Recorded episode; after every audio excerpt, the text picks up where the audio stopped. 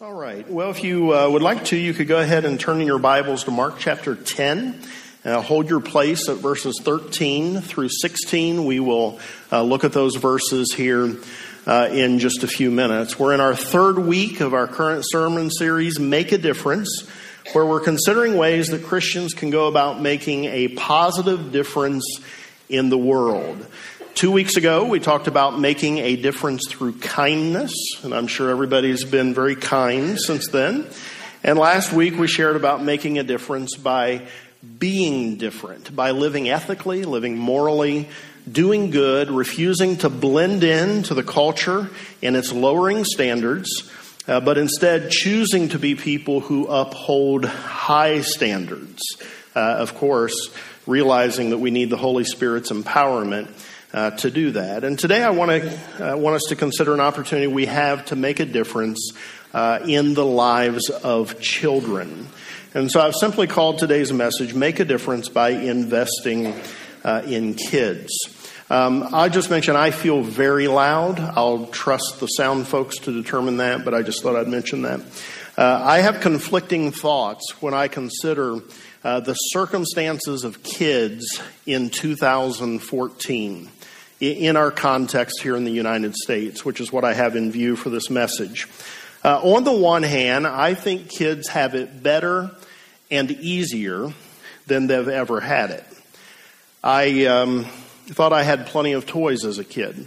Uh, I thought I had plenty of toys as a kid, but my own kids have at least 10 times uh, the, the toys that, uh, that I had. And I found out that we're not all that abnormal uh, because I see the stuff that everybody else's kids uh, have, and, and we're actually kind of modest by, by a good number of uh, comparisons.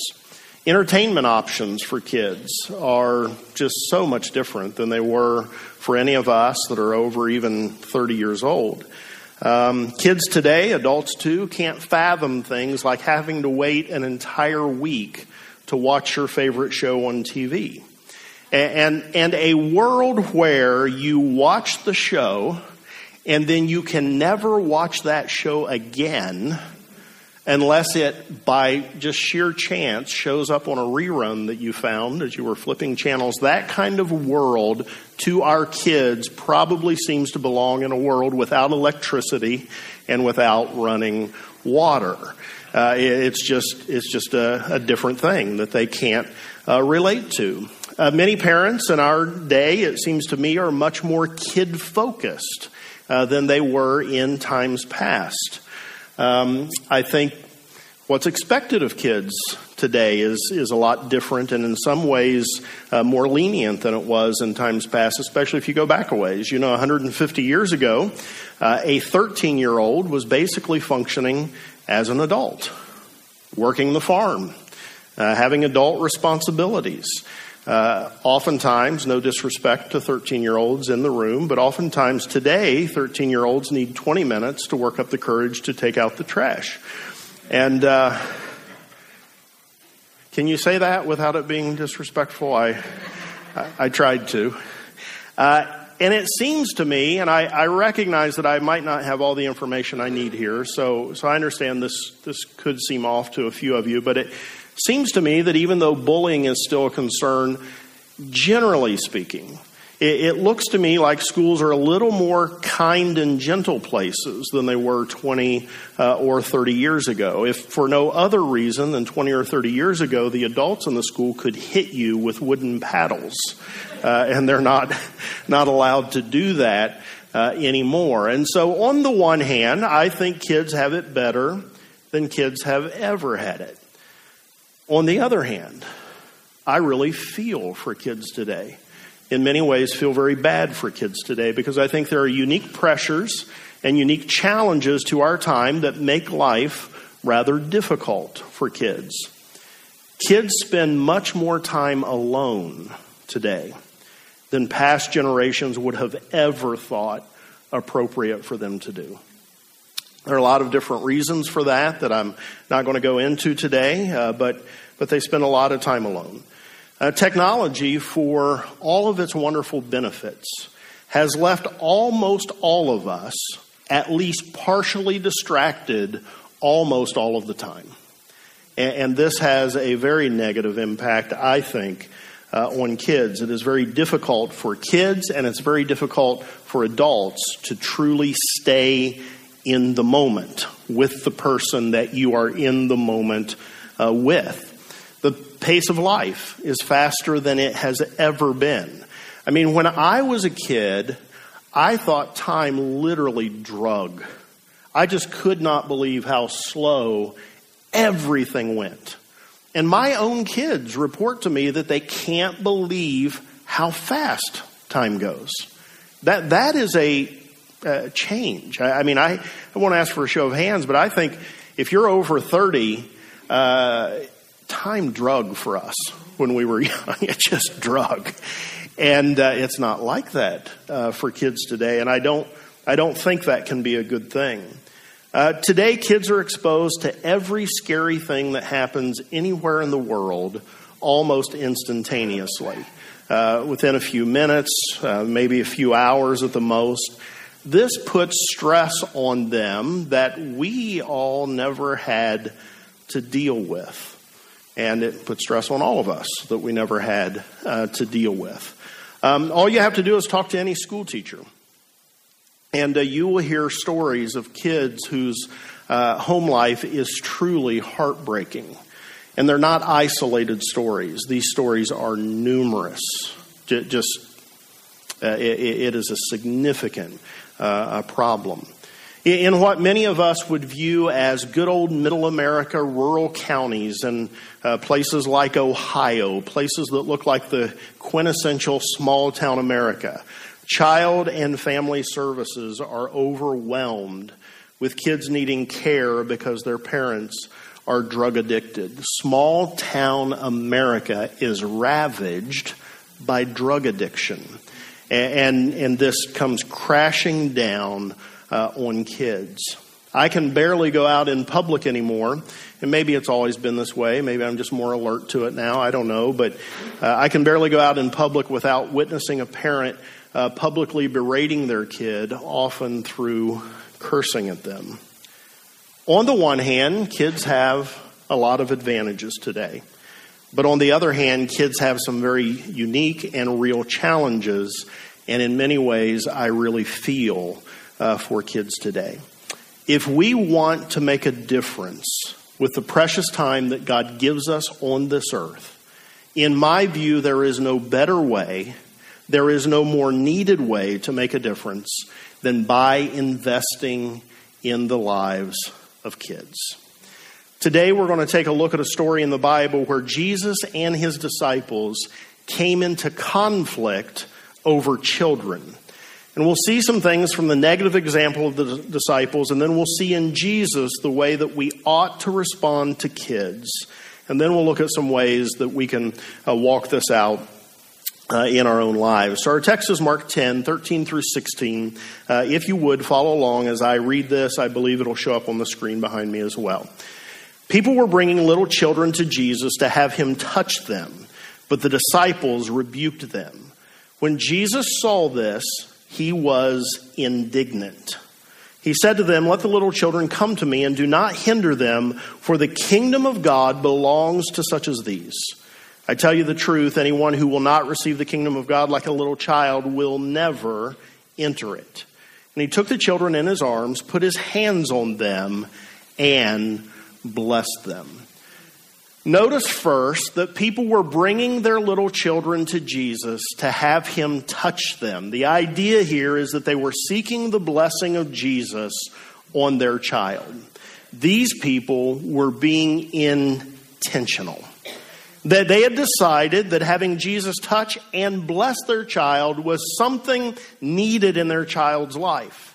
And because it was needed, they were willing to be intentional about getting their kids to Jesus. If we took nothing else out of this passage except for this, this passage would be worth our time. We must decide that our kids need to be touched by Jesus and we need to be intentional about bringing kids to Jesus. This applies to our own children and it applies to every child that God gives Vineyard Christian Church the opportunity to influence. Parents, we must be intentional about bringing our kids to Jesus. And there are a lot of ways that we can be intentional about this, uh, which when we say bringing kids to Jesus, what we're, what we're really saying is uh, ways of influencing them toward Jesus. And here are just a few examples. Pray uh, for them to know Jesus. Uh, how often are we praying for our kids? That's a valid question to ask ourselves. We probably are praying for their safety an awful lot. We're probably praying for them to have a good day an awful lot. But, but what are we praying in terms of their relationship uh, with Jesus? It's an important thing. Uh, create an environment in uh, your home where they begin connecting with Jesus at the earliest ages. This is a way uh, to be intentional. Praying at mealtime is a good, intentional thing to do to put your child in touch with Jesus. Praying at bedtime, praying when they're afraid, praying when they're sick saturating their minds with godly messages. From God honoring music to regularly reading the Bible to them when they're young to as they get older, setting them up on a schedule where they read the Bible on their own, even something uh, as fun and enjoyable as VeggieTales with the right age child uh, can help to influence a child toward Jesus. There are many ways we can be intentional about influencing our kids for Christ. And uh, here's an important one. And of course, I'm whenever you say this, you're almost always preaching to the choir and saying these kind of things because you're all here today. Uh, but making church a central part of kids' lives is a, is a significant way uh, that we get them in touch with Jesus, that we're intentional about bringing them to Jesus. Involvement in Christian community should not be an extraneous thing in their lives. It should be central to life. And of course, uh, as parents, uh, guardians, uh, uh just uh, authority figures in kids' lives, modeling Christianity in a way that makes it attractive uh, rather than unattractive. So, our kids coming into contact with Jesus can't be something that we're just sort of hands off about can't be something that we're just casual about. It has to be something that we are very intentional about because we believe that coming to Jesus is in their best interest. And so we make it an intentional thing that we do. So, so these parents in our text were doing that. And they ran into some unexpected resistance. You would not think disciples of Jesus would object to anybody coming to Jesus. And yet, the disciples of Jesus did object to these parents bringing their kids to him, and they actually rebuked the, the parents for trying to get their kids to Jesus and bless them. And this story appears in three of the four uh, Gospels, and, and it doesn't entirely make it clear to us uh, why the disciples objected, but my guess is they simply saw uh, the kids as a distraction from what was really important Jesus teaching and touching the adults. That's what was really uh, important. And unfortunately, that attitude can be prevalent uh, among us. That attitude can be prevalent uh, in churches. You, you know, more times than it should be the case, kids' ministries are seen as little more than babysitting so that adults can worship and minister to each other. It's also sometimes sadly true that kids' ministries are looked more at, looked at more as a strategy for ultimately reaching adults. If we get the kids, if the kids like it, their parents will come.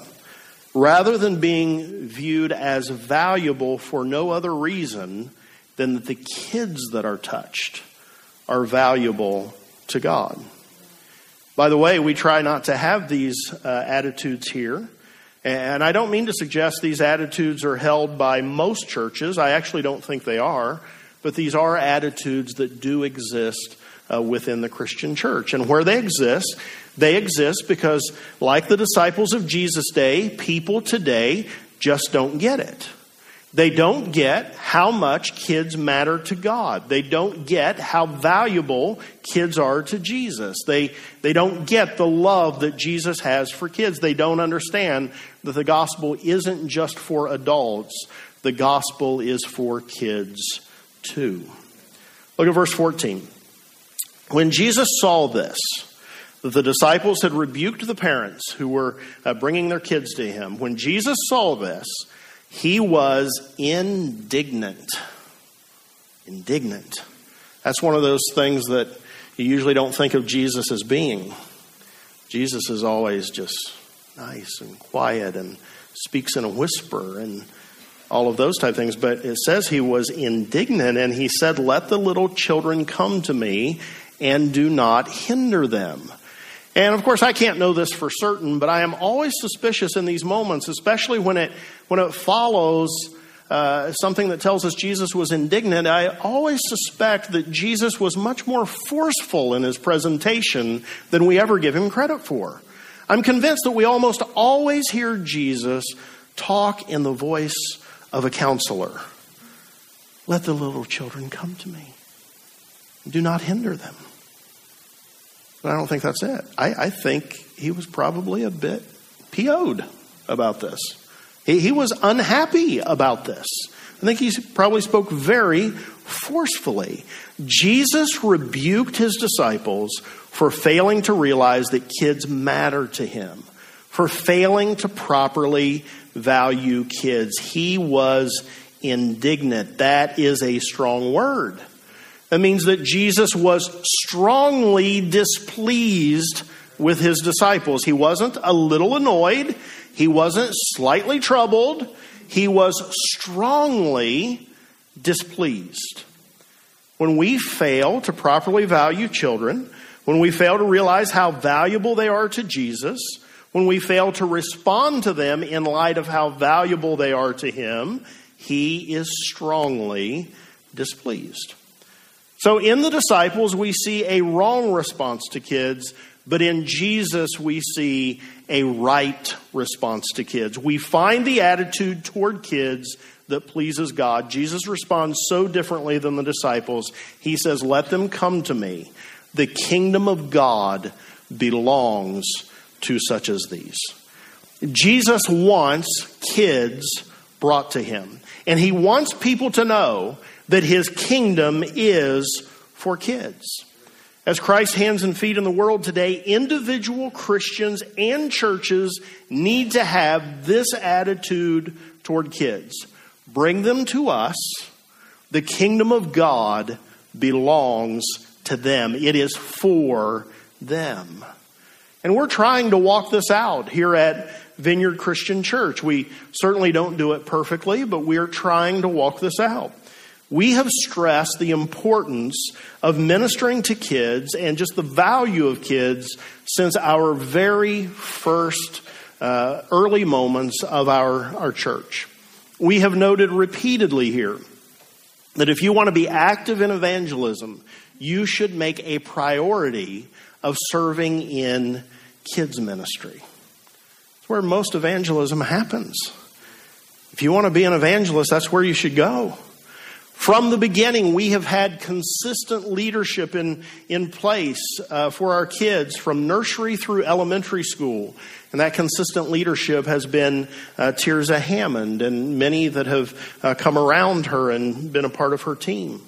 Over the years, we have added uh, ministry leaders uh, focusing on various ages for uh, our kids to where now we have consistent leadership in place to minister to kids of all ages. For a long time, we had gaps in how we were able to minister to kids, but there aren't any gaps anymore. Uh, from from birth to graduation, we are ministering to all ages uh, of kids, and, and we're beginning to raise the bar as a church in the way that we together are going to value and minister uh, to kids. We're asking connect groups. This is something we've never done before.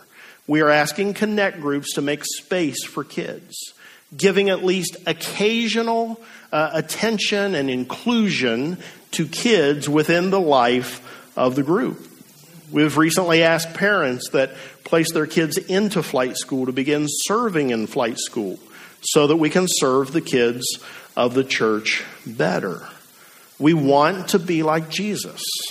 Let the kids come to us. The kingdom of God belongs to them. Now, it's not the emphasis of today's sermon, but uh, I, I, feel like I need to briefly mention verse 15. Jesus says, I tell you the truth, anyone who will not receive the kingdom of God like a little child will never uh, enter it. In the midst of responding to children, demonstrating how valuable kids are to him, Jesus uses them as an example of how we must all come to God, the posture that we must have when we approach God and desire to enter into his kingdom.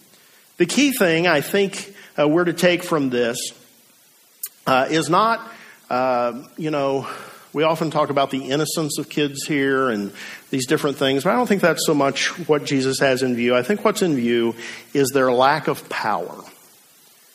They are in need of help for absolutely everything.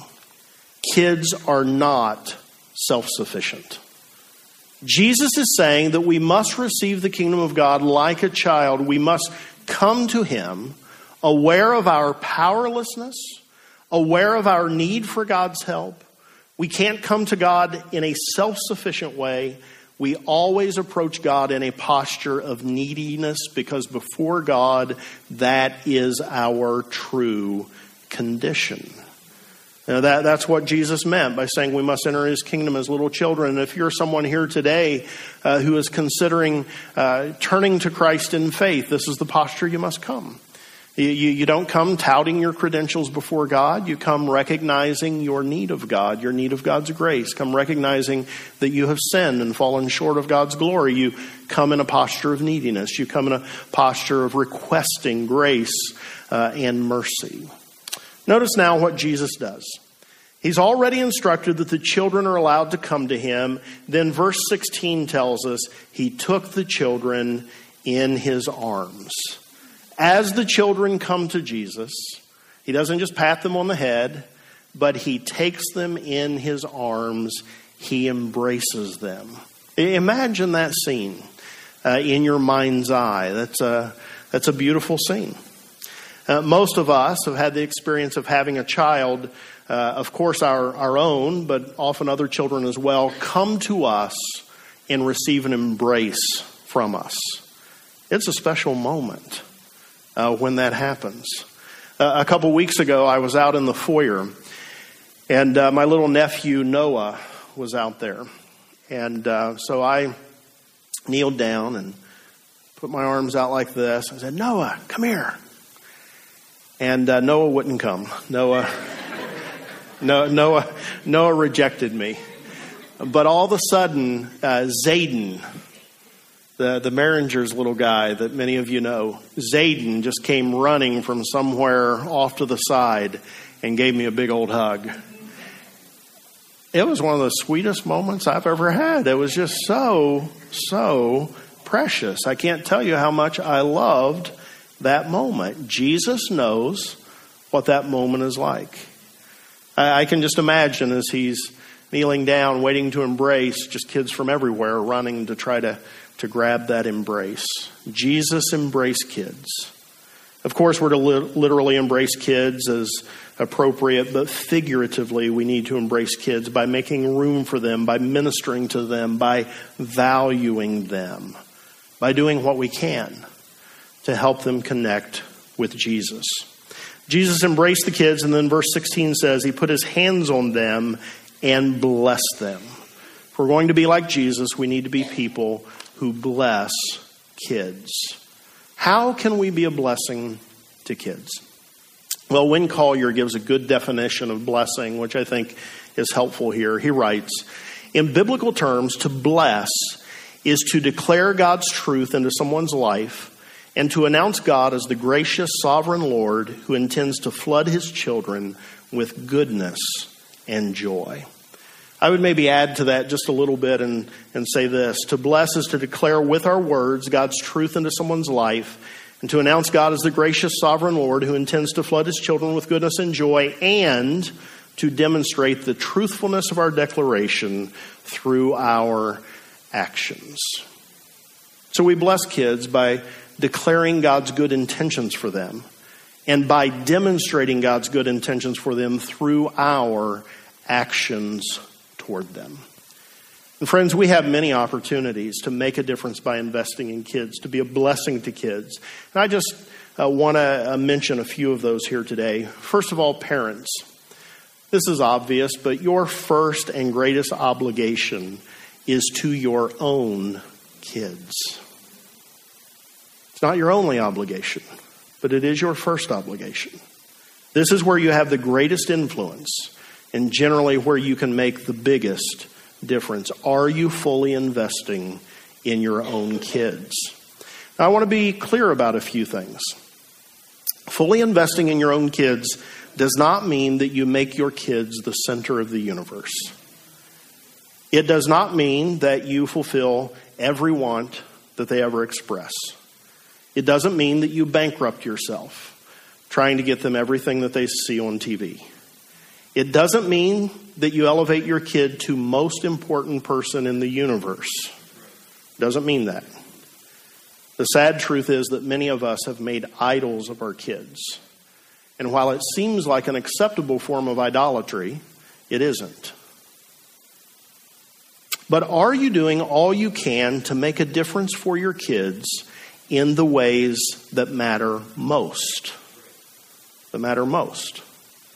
Are you actively guiding them and learning to make decisions that will serve their, their well being throughout their lives? Are you declaring God's truth into their lives?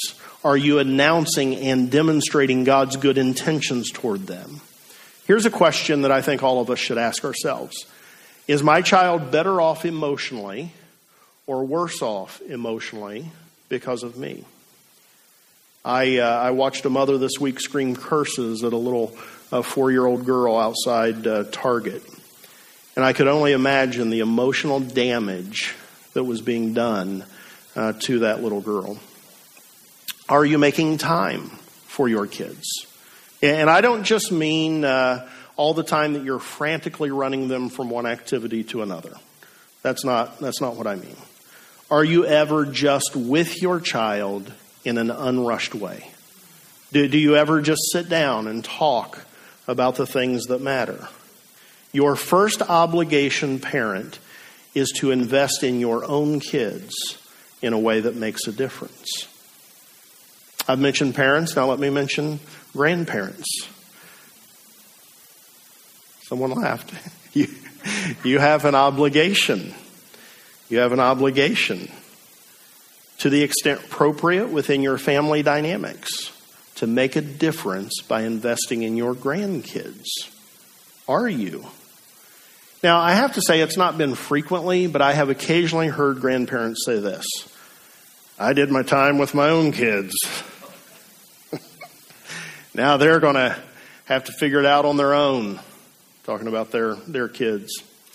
Again, you have to factor in what's appropriate within the family dynamics. Not, not many parents want their, their parents, uh, you know, like meddling. So you have to figure that out. But grandparents, you can make a huge difference in the lives of your grandkids.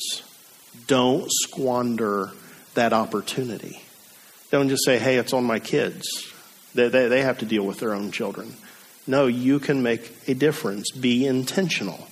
I think this extends to uh, other family members as well, our extended family, aunts and uncles and cousins we ought to view every child within our biological family as a kid whose life we can impact for the good. So it starts in your own house. Then the next place we should look to make a difference is by investing in kids within our church family, our church community. I, I know I say this a lot, uh, so I'm not going to spend much time here. But, friends, I don't think there should ever be an adult who says of the opportunity to invest in kids, well, that's just not my thing. Well, then make it your thing. Make it your thing. See, here's something that is true about Christianity that not many people will say anymore. Christianity isn't always about doing your thing. We have been convinced that Christianity is about just becoming the best us we can be, making ourselves happy and happy and happy and happy all the time. And the move in the last couple decades, some of you may disagree with me about this, but the move in the last couple decades that has convinced Christians they only need to ever do anything if it's in their area of giftedness and really floats their boat has been a very unfortunate development. Here's the thing about God He can give us the grace to do things that don't float our boat, but that we ought to do because they're good and right and needed. Amen. Amen. There are many ways to bless kids within our church family, but a good place to start is simply by serving them within the context of our kid and student ministries. Many of you do that, and we thank you so much for that. We hope that more and more people uh, will, will get a heart for kids and say, Yes, I am willing to help serve kids. Now, I need to wrap this up, but let me just mention a few ways that we can invest in kids uh, beyond this. We need to invest in kids in our larger community. This is something that I have seen a great deal of coming out of this church, and, and I'm so thankful for these things. Things like coaching in athletic leagues, participating in tutoring programs. Uh, the, these are great ways that we can be a blessing and influence kids in our community. Being the mom or dad that host your kids' friends. Uh, my my kids won't let us host anything, but if your kids will let you host something, uh, we're we're too embarrassing. So uh, if your kids will let you host, be the parents who host things. Uh, be the parents who drive the kids around, take them to and from events. They will let us do that. Um, all of these kind of things are good investments in and of themselves, but often what they'll do is they'll set you up with the opportunity to invest in even more meaningful ways.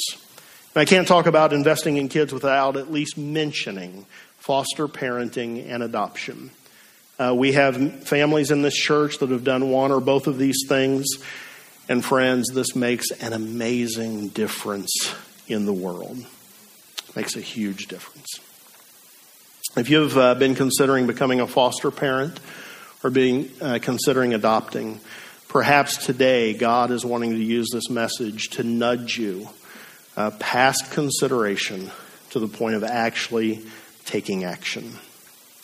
Uh, Michelle and I have a, a beautiful uh, little niece uh, who was adopted from China. She was found under a bridge.